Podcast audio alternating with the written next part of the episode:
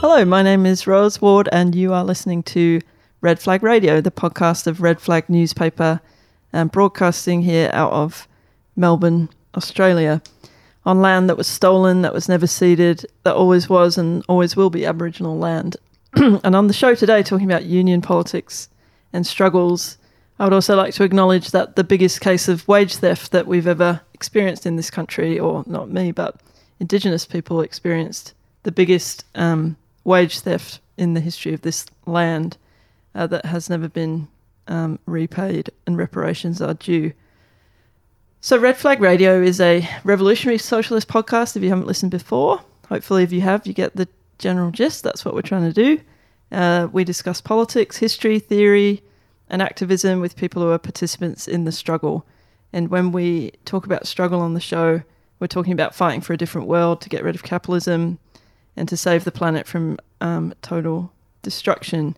And right now in Sydney, our comrades and friends um, up there are currently, I think, probably still in the middle of a protest against um, the absolute abysmal lack of response from the Liberal government and from the Labor opposition to the um, mass poisoning, basically, that's going on in Sydney and all across Australia and many parts of Australia of bushfire smoke that has really kind of confounded people, I think, not just politically, but just in going about their everyday life. Uh, yeah. So, solidarity with the people who are protesting um, in Sydney, and we hope to hear more about that on the show soon. So, joined today, I am. That's my Yoda impression.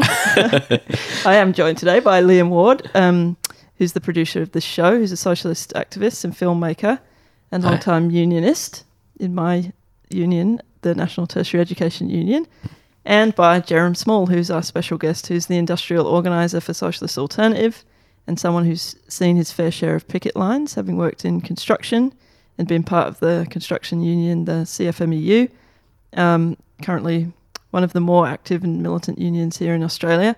Jerem is also a regular contributor to Red Flag newspaper, and in the latest edition of Red Flag, which is the summer edition, if you haven't already got hold of a copy or subscribe to the newspaper, you should. There's a very special poster that's a free giveaway with the summer edition that's designed um, by Nikki, Nikki Minus, who um, is uh, around the left. It's a beautiful poster that you can get free in your copy of Red Flag, so do make the most of that. Okay, Jerome, welcome to Red Flag Radio. Cheers, Rose. Great to be here. Hi, Liam. How are you doing? Um, okay, why? Uh, so you're the industrial organizer for Socialist Alternative. Um, what does that mean? It means I'm the person that gets the phone call for when people are saying, "Oh, I've half unionised my place and I'm being hauled into a meeting. What should I do?" And the answer is, "Oh, maybe you should have called me or someone else a month ago and Yeah. strategized a bit." Um, so yeah, there's a bit of that. Basically, it's uh, we've got a pretty random selection of um, workers in all sorts of industries, ranging from um, you know, small shops through to railway networks, construction sites, hospitals, uh, universities, obviously schools, you name it. So my job is basically working with our individual members wherever they happen to be to work out how we can build a stronger union in that place and then how we can build a stronger left and a stronger socialist presence within that union movement. So it's basically the greatest job that I could ever imagine having. It's just radical politics at the point of production. What do you got? Yeah. You know, every day. It's Yeah. just, it's great. Yeah. So when did you first become a kind of organised socialist? I, Do you want me to give away your age here or anything? But I'm pretty old. I'm 53 now. Yeah. Um, well, I was, of course, uh, uh, I I was first accused of being a socialist when I was, because I was involved in organising high school walkouts back in the 80s um, when the big issues were uranium mining, US bases, the threat of nuclear war, and so on. And um, after a speech at a particular rally about uh, uranium mining and how the workers didn't benefit and you know companies paid almost no royalties and so on and the only people that benefited were these giant corporations this woman came up and said why are you telling us all that socialist shit for which point i thought i'd better check out this socialist shit. I might be a socialist. And Yeah, over the years, well, yeah, and you know, being the earnest young man that I was, I checked it out pretty thoroughly, and it made a bunch of sense. in and the library, presumably. yeah, and then you start to meet socialists, and they sell you different sorts of socialist newspapers, and you know want to have arguments and discussions. And after a few years, actually, I was a, I was uh, yeah, it took took a few years to win me around until I finally um, was actually at a conference in 1991, and I remember Tom Bramble doing a talk about the industrial struggle in Australia, and he was talking about at the uh, in the mid 70s, all of a sudden you had this innovation of 24 hour picket lines because before that, no one scabbed. Why would you scab? Like it's full employment. You don't like it, just go and work somewhere else. All of a sudden, you had this these scabs that you had to stop. And I, I remember at that moment something clicked into place about ah the memory of the working class, like actually trying to learn some, you know, look at patterns in the class struggle, try to learn some lessons from that, and try to apply that in the um, the struggles of today. Um, and that was the point I thought, God damn, they've got me. Yeah. And, um, yeah. I can Yeah. see the point of being in an organization. yeah, that's right. Yeah. And so, uh, do you remember some of the early kind of basic socialist points that you learnt about unions in particular? Was there stuff that surprised you back then or Well- made you think about it differently? See, like I, I grew up in Canberra in the 1980s, so the first union that I ever had much to do with was the Builders Labourers Federation, because at that time, in the mid 80s, they were building uh, what today is Parliament House, like the new Parliament House yeah. building, which is 1.2 billion dollars worth of construction work, which is a lot of construction work even today, let alone in the 1980s. It was just this massive site, so. The Builders Labourers Federation was the dominant, um, you know, it's all concrete construction. So they were the, you know, one of the the dominant union really on that site, and therefore in the Canberra Trades and Labour Council. Um, and so I, you know, I was a, uh, you know, high school hippie basically, organising walkouts about, you know, nuclear power and nuclear waste and all of that sort of stuff. Um, and coming across the BLF was just really impressive. T- two stories. One was uh, obviously this is before the apartheid regime fell in South Africa, and Canberra being the place where the racist apartheid regime had its uh, embassy.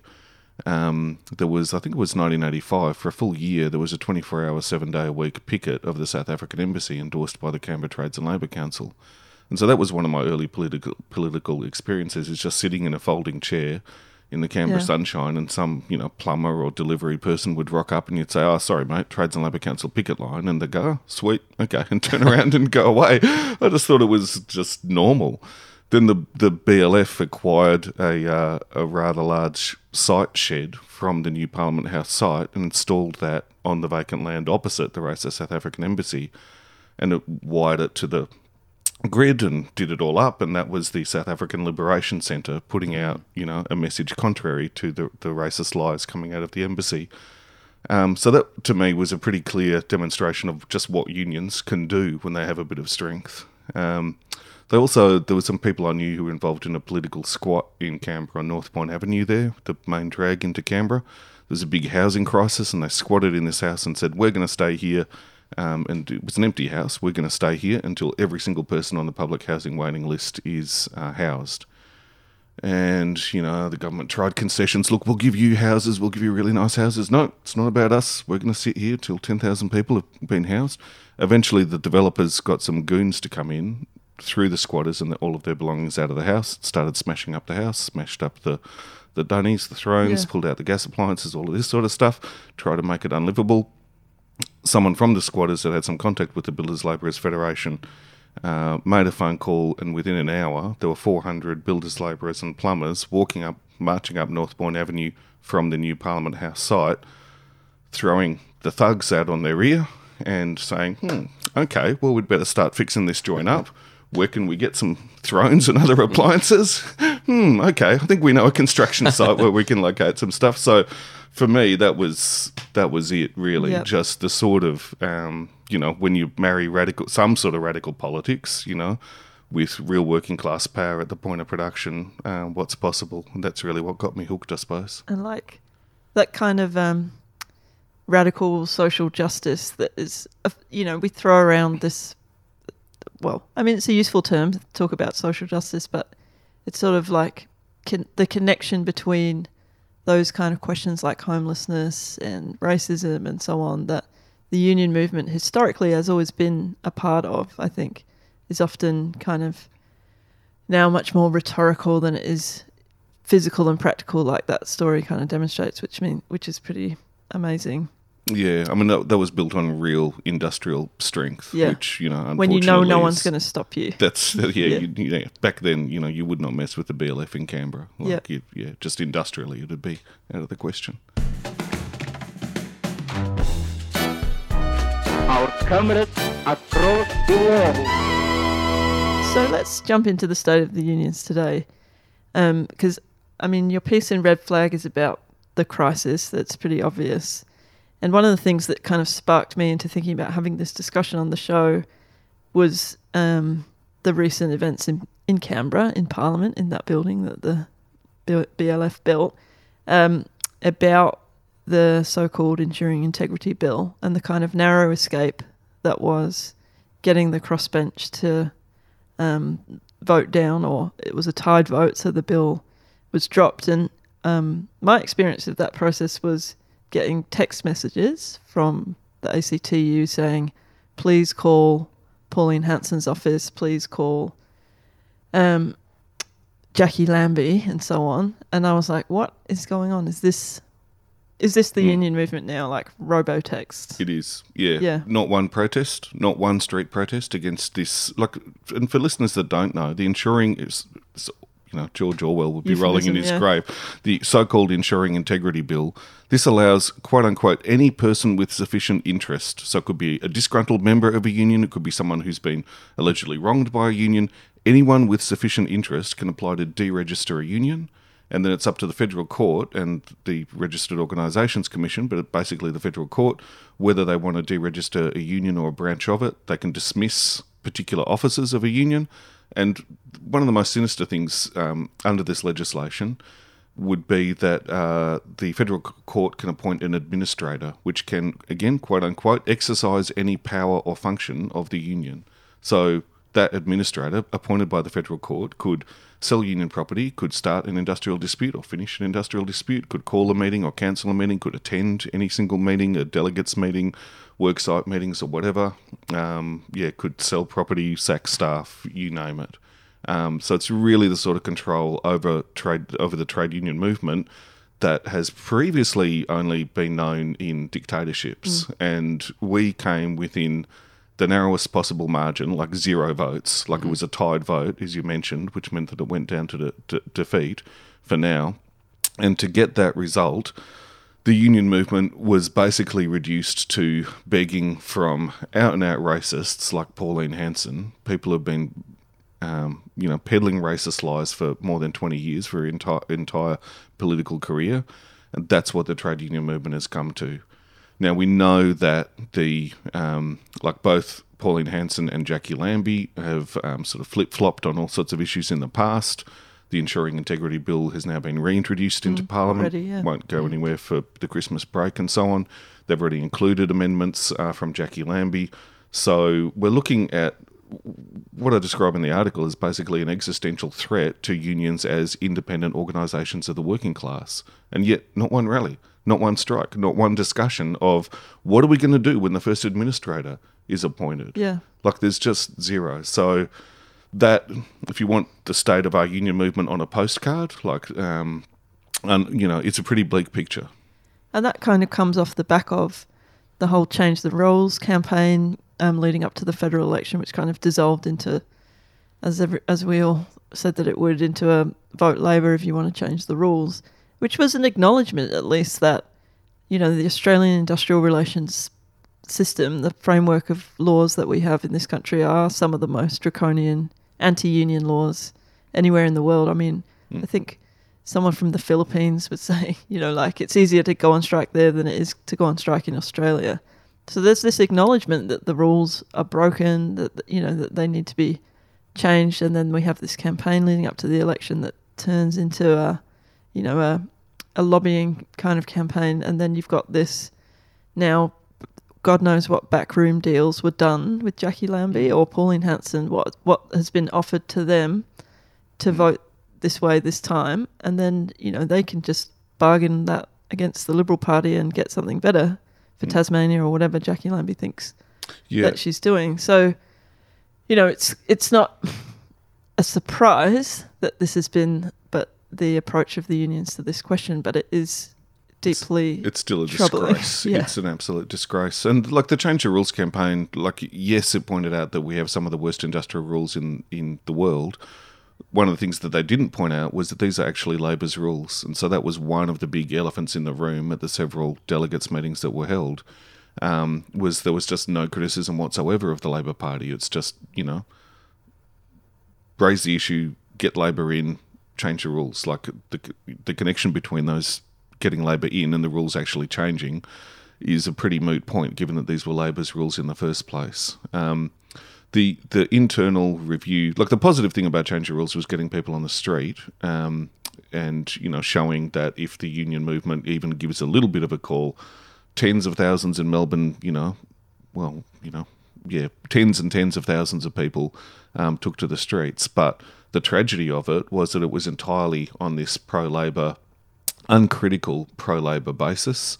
Um, and that it didn't have any sort of whiff of defiance of, you know, we're going to have to continue this struggle after the election, um, especially in the Liber- Liberals win, but no matter who wins. And in the result, like the, I mean, none of the seats that were targeted by Change the Rules, um, or you know, that were the high priority targets, were won. That the whole thing was a failure.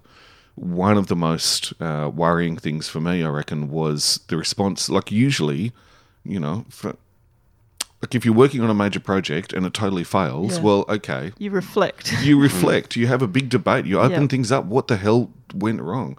The ACTU had an internal review, which of course leaked eventually to the media, which said no one outside the um, circle of union officials and activists understood what change the rules meant. Like it just did not cut through. And I think partly that's a reflection of the incredibly low level of struggle. You know, unless you're up against these Yeah, laws, you you, wouldn't know, know they existed. you wouldn't know, but you know, like even within these industrial laws, many unions don't ballot for strike action.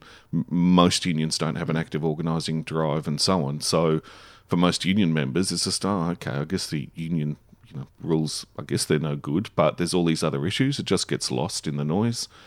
Um, so when this was raised with the ACTU, the, the statement from the ACTU was um, basically that change the rules represented wonderful progress. Mm. And so I say in the article, too much more wonderful progress like this, and we're really going to be mm. in trouble. Yeah. Because I mean, how much did it cost? 20 well the figure that i saw in the guardian was 25 million bucks like the Yeah. actu was a portion of that and then individual unions sort of chucked in as well Yeah. you can hire a lot of organisers, like Oh, actual people who get out and Who organise workers, yeah, for that sort of money. But that's not their orientation of our union movement, which is Yeah. what gets us here, I suppose. So Tom Bramble, who you mentioned earlier as uh, giving a talk on unions and labour struggle back in the nineties, has been writing about unions for a very long time. You know, he's a socialist academic and historian of the union movement um, in Australia. He wrote an, an article from the Marxist Left Review, which is um, a journal that I also highly recommend people looking up in 2017, and he and he describes it as the biggest crisis ever of the trade union movement in Australia. So there's about 15% of workers, which I think is still roughly the same. 15% of all workers who are in unions. And when you look at the levels of industrial activity, so that means the amount of time basically that workers spend um, fighting around anything. So that can be um, changes to the nature of your work, or it can be kind of strike action or stoppages. There's a whole lot of things that can be called industrial activity. But what we're looking at primarily are some of the lowest strike rates um, ever. And one of the statistics that Tom draws out is that if you compare the last decade, so I guess 2007 to 17, with the 1970s, you've got a 97% less industrial action than in that decade. I mean, that is saying something. Yeah, that's crazy. Those sort of statistics, um, and paint an accurate and incredibly bleak picture of where we're at as a movement. Um, like the, the figure on union membership, 15% actually overstates it because you've got, you know, some very large public sector workforces, especially teachers and nurses. Nurses Union is one of the ones that has been growing as they organise their way into aged care and other areas. Um, but um, so if you take out the public sector, uh, union membership in the private sector is under 10%. Um, so, yeah, we're really bumping along the bottom. So then the obvious question is, oh, how how do we end up in this situation? Well, I think the the the answer has to revolve around politics. Um, the like previous crises in Australian union movements, you talk about the 1890s when you know there was a series of massive industrial disputes. Unions were defeated in that. There was a Great Depression on top of that. Um, you know, union numbers in New South Wales, or the number of unions union members affiliated to the Trades and Labour Council, fell by 99%. You know, from the peak in the late 1880s to the the bottom of the pit in 1894. So it's a pretty deep crisis. The you know, unions were pretty much overwhelmed in the uh, late 20s. Um, again, unions were shackled for a generation, you know, after World War II by the penal powers. In all of those cases, though, there was a higher level of industrial action going into the defeat. One of the most demoralising things, I think, for people is to lose without a fight. And overwhelmingly, that's what's happened in Australia since the 1980s. So, pride of place in any explanation for um, where we've ended up as union movement um, has to go to the Accord, the Prices and Income Accord, which was sold to us by. Um, it was only the left. It was only the Communist Party, you know, with its very reformist politics by that stage, that could actually sell a program of class collaboration as thorough as the Accord to, you know, the most militant sections of the Australian working class, and and they they did that. And the result of that, like the, the guts of the Accord for people don't know, is basically, ah, let's stop all of this strike nonsense. Let's get union officials, you know, I'll just get my shiny black shoes under the negotiating table and, um, you know, we'll have less industrial action, greater productivity, the national pie will grow and everyone will be better off. And that's turned out to be entirely bullshit. So And that the- was a Labor that, yeah. the, sorry, that important to say. If you just looked at the level of, of wages in the 70s into the 80s, you'd think, oh, they had this really radical government in the late 70s, you know? And then there was this really conservative government that came in in 1983 and wages started to fall. In fact, it's the other way around because the unions were still fighting in the late 70s and 80s. It was only when Labor came in and they had the Accord. So, I mean, you can sort of recount the historical narrative, but at the core of that is the the fact that the reformist forces were incredibly well organised um, and used every bit of their left credibility to sell this program of class collaboration to Australian workers. Um, like you know, it's one thing to keep up wages and conditions um, as a union in conditions of boom after World War Two. Um, all of a sudden, from 1975, your gains don't come quite so easily, and that's when you really, you know, that's when the political weakness and the sectional weakness of, you know, the very sectional sort of strength that Australia's workers had at that time starts to get found out the the the revolutionary left, you know, is rebuilding at that time, but it's just too weak to really pose um, a credible alternative across the working class to the politics of the Accord. Um, which is one thing that Liz Ross will actually be talking about at this uh, at next year's Marxism conference. She's launching a book on um, struggles under the Accord. There's a lot of very heroic groups of workers that went out for long periods of time saying, "No, we're going to Yeah. hang on to our conditions and so on," um, but they were isolated. Stuff the Accord, I think, was the motto. yeah, um, but they were isolated um, by the rest of the trade union movement, which was wedded to this program of class collaboration, and smashed one by one. And so that's that's the eighties. Then the nineties comes along. The politics of the trade union movement hasn't changed, but you know the ruling class has lost its fear of the trade unions and just starts an offensive, which basically hasn't stopped till till now.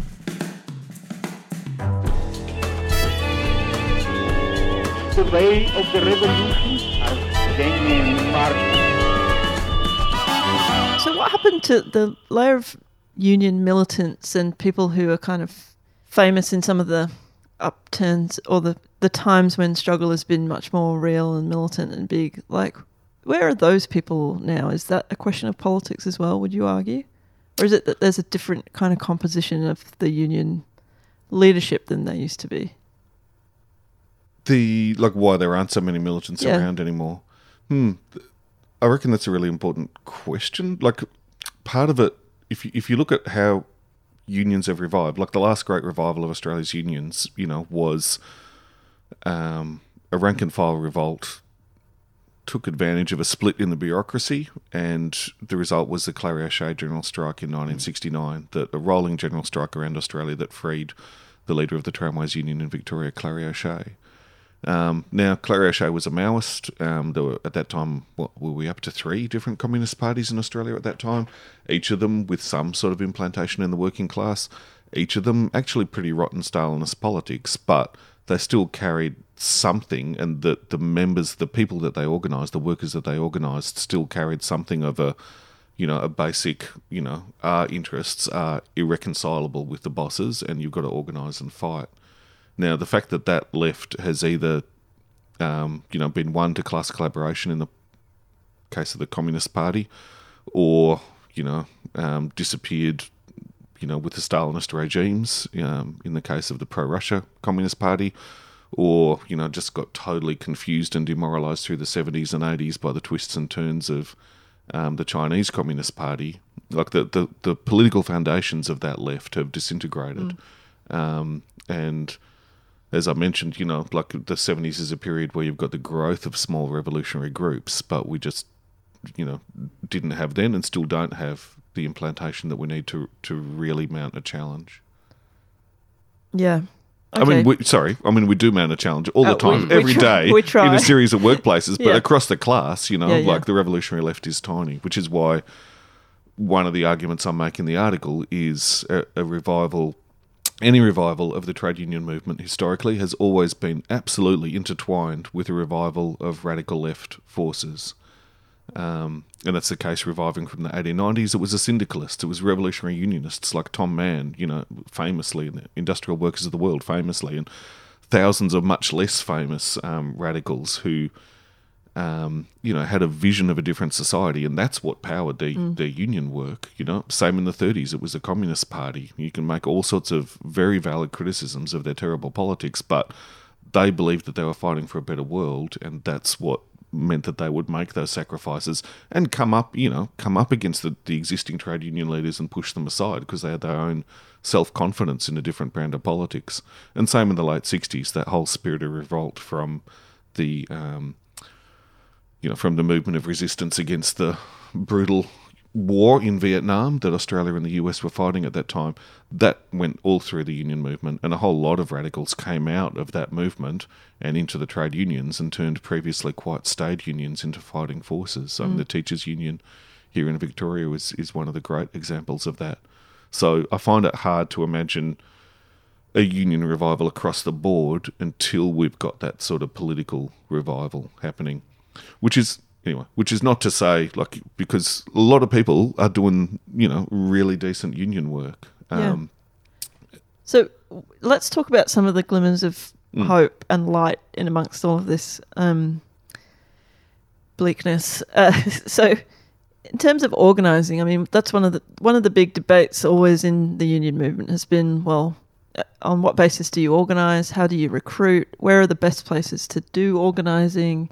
Who are the best kinds of workers to, you know, create into turn into activists who are going to be the next generation of the kind of the leaders of the fight back. Um, where are we going to get some dues money from, or whatever the considerations are for um, union leaderships and for rank and file union members about how do you organise. And so, looking around today, I mean, one of the examples, and we've um, had people talk about this as well at the at previous Marxism conferences, is the organising that's being done around migrant farm workers by the National Union of Workers, the NUW. Some pretty extraordinary stuff when you think about the excuses that are made by other unions around why you can't recruit or organise particular groups of people. People on precarious job contracts, people in insecure work, people who maybe have dodgy or, you know, insecure um, visa situations. All of these things are generally the reasons why people in union leadership positions say, well, that's, you know, it's just impossible throw up their hands and give up. But in this case, seems to have been like a pretty amazing demonstration of how you can organize people in those situations Mm. and you can win through organizing them.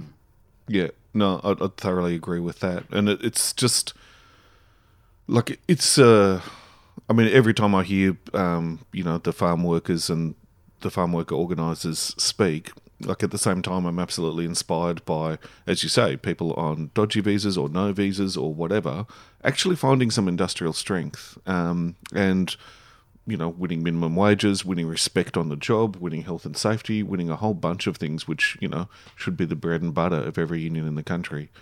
Um, and so, so yes, it's an inspiring story. It also shines a light, though, on, well, hell, like if the National Union of Workers is capable of doing this, you know, a large scale organising project, which has been a hell of a lot of hard work, you know, over a series of years, but it's getting some results. If I bet cap- it didn't cost 25 million. Yeah, I wonder about that. But yeah, where are the other organising uh, programs? Yeah. Like, you know, okay, there's a little bit here and a little bit there. It's nice that the, you know, the ETU have organised their way into the uh, lift industry, um, you know, properly over the last couple of years. Um, there's bits and pieces, you know, nice win for the Maritime Union um, in Western Australia on one of the gas fields up off the Northern Territory. Um, but you know that's coming off a very low base. And with like more than 90% of private sector workers not in a union every single union should have multiple high profile well resourced organizing uh, campaigns. It's just a fact since the 19 well i mean if you get back into history a lot of unions have been able to get away without organising for a heck of a long time because they're propped up by different laws or institutional arrangements. They're being systematically kicked away now um, and then you had that whole period of the 1980s where organising and striking and using your industrial power wasn't Just ground to a halt. well ground to a halt, and the people that did still do it were systematically isolated and smashed. So, talk about extinguishing the memory of the class. Um, Darren mentioned the migrant farm workers that the NUW have been organising, um, and I, if you, if I'm allowed, I just wanted to share a quick story. Uh, I was lucky enough about two years ago to actually go out one night with one of the NUW organisers uh, uh, who was doing sort of door to door recruitment for the farm workers team, um, and it was just it was like the tales you hear of old old style union organizing literally under the cloak of darkness you know knocking on doors in the far flung kind of southeastern suburbs and there's no porch light on the door. Like there's no no light outside the house you know and, and you knock on the door it's after dark and the door opens like an inch. And this voice is like who's that you know because only two people can knock on the door after dark. It's either the union organizer or immigration. You know what i mean? And and you have to try to say oh i'm you know the organizer's like oh i'm a friend of such and such and they've given me your address and i want to come in to speak to you about things. You have to sort of talk your way into the house in the first place and then try to recruit all the people in the house because all the farm workers were living in these houses that were owned by the farm employers. Um, we got tailed. This guy followed us in a car uh, that night as we we're going around the organizer who I was with Just said- trying to intimidate Yeah, you, he said, "Oh yeah, the, that's the the farm owners send these guys out, the thugs, to follow us around and intimidate us." You know, it really is that kind of. So what Jerome says about hard work, you know, that's it. So it's not even just the twenty five million dollar figure and the hard work in terms of long hours. It's the hard work in terms of you know that sort of preparedness to the willingness to go and do that sort of work to actually build the union. But the other important lesson about that too is that. Uh, one of the things that's always struck me with the farm workers is not just the effort of those organisers, but the um, the initiative and willingness to, to, to take action by those workers themselves. Because a lot of the times you hear these stories from those farm workers about it's not just so much that the organizer went in and started a fight or something, but that there was already some fight brewing. You know, there's these. I met this woman. One of the women farm workers is a um, this Cambodian woman who led, you know, essentially unprotected, you know, unlawful industrial action. Let her sit down in the tea room to get to win their lunch breaks back because the farm owner had said no more lunch breaks. So she was like, "Well, fuck you. We're just going to sit in the tea room all lunch and, and have our own fucking lunch break." You know, so there's. I think for those of us who you know are trying to rebuild the traditions of militant unionism and, and radical politics, they're the two lessons: that hard work, organizing, but also that we can take conf- you know we can take confidence in the fact that there are still you know workers out there who who have the initiative to fight. Yeah. Because um, like a, a couple of chats I've had with um, farm workers and organisers, and it's been pointed out to me. Like a lot of these people come from countries where, like a lot of these people have stood up to dictatorships, or you know, stood up for workers' rights in a dictatorship. before. Once they know that there's a bit of backing around and, and the basics of organisation, um, you know, they know what to do. Um, but yeah, like I'd agree with what you said, Liam. Like that the, like I, I think it's really important to emphasise that the basics haven't changed. The working class is still there. It's not that they are or that we are too precarious or disinterested or young or old or migrant or like all of the excuses which are given for why the union movement can't organise are exactly that excuses. Um, you know, wherever, and it's not, you know, every single organising attempt, you know, works 100 miles an hour, but where there's people to put the serious effort in, um, and the stories from our own members in Socialist Alternative, you know, being able to, you know, do bits and pieces here and there, and on occasion actually do some serious organising where there's some space to do it. Um, you know, the basics still work. Yeah. Um, the workers still have the power. It's just a matter of a political perspective that puts that at its centre and then the resources to actually do that at scale. I mean, the other obvious thing that if you just look at all of the evidence of history, I mean, people seem to do this now. Look go, oh, social science and looking at history and stats, thinking about XR. But, um, you know, every time that there is actually a genuine fight that happens, that people organise and they take industrial action, the union recruits hundreds, sometimes thousands of new members because people see the point of being in a union. And even if you only win a small victory, or even if you just stand up for yourself, the idea that the union is doing something and that the union is not just the organizers, it's actually the union is us, it's the members of the union, Hmm. and we, ca- we have some power. That's when you build, that's when you r- recruit new people. And so, this idea of like, you know, bringing you know the the people who sit around having workshops and focus groups and discussions about how are we going to sign up people what do we need to offer them as if some kind of free fridge magnet or discount health insurance or something whatever is going to be the way to recruit people when the answer is staring you in the face from all of the evidence from history that when you fight when you struggle Hmm. people join the union Yeah, and I reckon it's important to, to say that's still possible to do. I mean, it sort of flows from what we said. That's still possible to do even under these broken industrial laws. Yep. There's a, a hell of a lot of organising that can go on and should go on, and industrial action that can be taken even despite our broken laws. Um, and very often, you know, it's a partly it's a question of low expectations, um, and partly it's a question of, well, yeah, political focus and where the unions put their resources. Um, So it's a it's a it's a challenge. There's a series of challenges for us as socialists, I guess, to to um, to begin to put into place, uh, uh, you know, a, a strategy or an approach, or take the first step, as you often like to talk about, Jerome. Is wh- where's your next step coming from, or which direction is it going in, and who might be taking it with you? But you know, we still make the argument that this is central part of being a socialist. Mm. I mean, in the face of the biggest crisis of unions in Australian history, yeah, why are we still bothering? because the basics still work and because we got nothing else. And uh, like you know, I've always been a bit of a history freak, I suppose. And like back in the 1920s in the US, there was no shortage of people saying, "Ah, that's it. The day of the unions are over." You know, we used to have this really strong craft organization, but now you know it's the mass production worker. They come from all four corners of the globe. all these oh my god, machines. yeah, they're all the machines. We it's just impossible to organize until a new generation of radicals came along. Well, actually drawing on some of the lessons of the IWW, you know, applied that in, in a new way and in a new environment and at massive scale in the late 30s, and you had the rebirth of unionism in the United States. Um, you know, there's there's no shortage around the world of stories like that. Um, and it's well, yeah. So yeah, and the examples that we've given, the basics still work, and it's also a fact that we just what the hell else have we got? Like the working class is still they can outsource us, right size us, offshore us, you know, automate a whole chunk of us, but they actually do still need our labour, and you know the fundamentals of that haven't changed. Um, Yeah, so that and a bit of history is what keeps me going. And um, I wonder if we could just end with uh, me asking both of you to give just a little story of one of the high points of being a unionist. You know, being a not an organizer, but a rank and file union member. What that's looked like, what's that felt like, and what kind of things are possible, have been possible, that we can hopefully inspire people to recreate. Liam looks ready with this story. I know you've got a lot. Liam. People know, well, you know, people who know me know the story I'm going to tell because I've been telling it for nine years now. It was nine years ago. I'm sure there's people who haven't heard it. maybe. Uh, I've worked at RMIT University for a long time.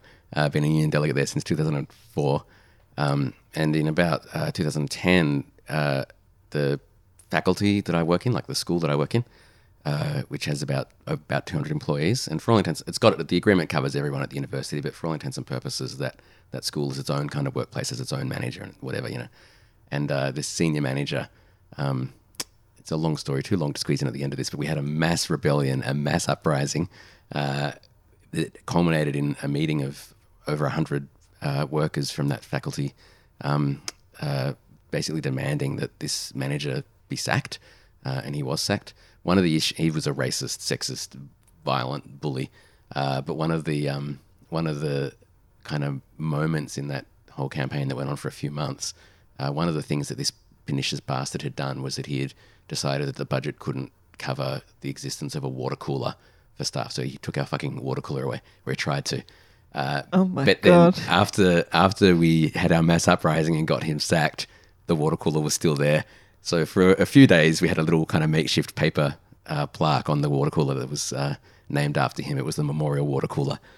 Yeah, he was gone. The water cooler was still there. If you too, listener, want a water cooler in your uh, workplace, join your union. Is that the moral of the story there, Liam? No, not yeah. quite, but But sometimes it can be the really small know. things, eh? And the it's you slip know, mat that you need for help, you know, the little things that just give you a bit of dignity back at yeah, work. I reckon, oh, dignity is a word that I was going to say. Like that water cooler represents a lot more than just you know the convenience of having a sip of cool water when you want it. It's like you know, no, you do not have the right to just boss me and bully me and take away shit that I want and need. You know, and to be able to win against all of that, it's just um, yeah, it's pretty decent. Yep. I'll go with two stories if I can. One, one big one, one smaller one. I mean, the, and the big one was um, uh, 20 years ago now at the Maritime Union dispute in 1998, um, where you know listeners might be familiar with the story of the mass blockades down at um, God was it Appleton Dock down at um, Was it Appleton? Webb Dock. No. where, no, geez, I'm getting me docks mixed up. down on the shame. Mel- down Shame on, on the, all of us. Terrible. down on the Melbourne docks, someone will phone up and correct us. Um, down on the Melbourne docks, the, the word had gone out. There was a whole bunch of cops going down there to break this picket line of the Maritime Union, one of John Howard's big union busting exercises. Um, so you know there was a mass picket. I, I was there all night. You could just see hundreds, I don't know, a uh, thousands of cops, helicopters overhead, all the rest of it. You know, it's just this sort of eyeball to eyeball thing all night. And then at about six thirty in the morning, uh, uh, Martin Kingham from the construction union gets up and says, "Okay, unionised workers are starting all through the CBD construction sites as we speak. Every single one of them is being told the job is shut today. You will be marching down to the Melbourne docks to uh, defend the picket. And seeing in the morning light thousands of construction workers wearing their hard hats come around row after row of them behind the cops, and for the cops to have to beg to be let out of that situation, it's one of those occasions where it's not just rhetoric to say we are the power. Like United Workers actually were the power on that day. And it's one thing to read it and to, um, yeah, to read it and see a movie about it, hear about it, whatever, but to actually be there at that point, like, you know, it's moments like that that help to keep me going. And then a smaller one, a construction site I worked on where, um, you know, the company was going under. It was just a shitty job. We were trying to do really difficult stuff, but there was just this systematic bullying of the workers going on, partly because the company was going under. Everyone was concerned about their job, not wanting to rock the boat too much. Um, we had something like 20, there's 130 people daily on that construction site. In a single month, we had 20 people injured badly enough to go to first aid. And usually, if you just whack yourself with a hammer or whatever, it's, oh, god damn, you know, suck your thumb Carry for a bit on, and yeah. carry on. Like, you know, so that's a high rate of injury. We had an insurrection on that on that site where, like, a bunch of us basically called the manager on it in this, uh, called the site foreman on it in this, um, uh, you know, pre-start meeting which usually go for five minutes of the guy hectoring us to look. There's all these injuries. Just work safe. And we called him on it about his push push, and you say to us here, work safe, and then out there it's just push push push anyway, developed into this whole sort of like raging thing. The meeting went for about an hour. But because we'd stood up to him, just it was remarkable that people got their self confidence back. The next month we had one injury, and that was right at the start of the month, actually, just the day before the uh, the insurrection. And people walking around with their heads up, refusing to be bullied, um, having this impromptu work to rule, like all of the stupid shit that management ask us to do. Well, we actually did it without asking questions, just for a few days, which just sent the you know, well, you told us just to move the um, the loading dock up to the next level. So we did it. You didn't ask us to remove the forklift from this level. So, oh, well, now we have to waste half a day putting the loading dock back in and moving. Oh, look, uh, whatever you want, you know, it was that sort of thing. But like, it wasn't so much the chaos on the job, it was like every single worker walking around with their heads up. And I've been involved in a lot of situations, strikes on picket lines and you know, warehouses and whatever. And to me, that's it. Like seeing working class people walking around like they own the mm-hmm. joint, and I will take that as a very small deposit on the sort of society that we're fighting for, where working class people can not just stuff up the boss for a couple of days and not just win a water cooler or some dignity at work, but actually control the whole thing, you know? And just it's that glimmer of what we look like when we're standing together and doing that um, that, you know, I'll never get sick of. Well, that's a beautiful ending, I think, to the show. Thank you so much, Jerome, for coming Thanks, and joining Roz, us. thanks, Hope to have Liam. you back. Sharon. Um, and if you do have feedback or you want to tell us the name of the doc or whatever, we have a uh, an email address that you can write into. East Swanson Dock. East What- Swanson what, am I Doc. saying? Oh, I'm Doc for Jesus No, you don't need Christ. to, Everyone knows that. on any other topic, red flag radio podcast at gmail.com. We'd love your feedback and obviously keep um, rating and reviewing us on iTunes and any other platforms that you listen to this podcast. Uh, we appreciate the feedback and your ongoing support and tune in next time. Um, and if you don't fight, You You lose.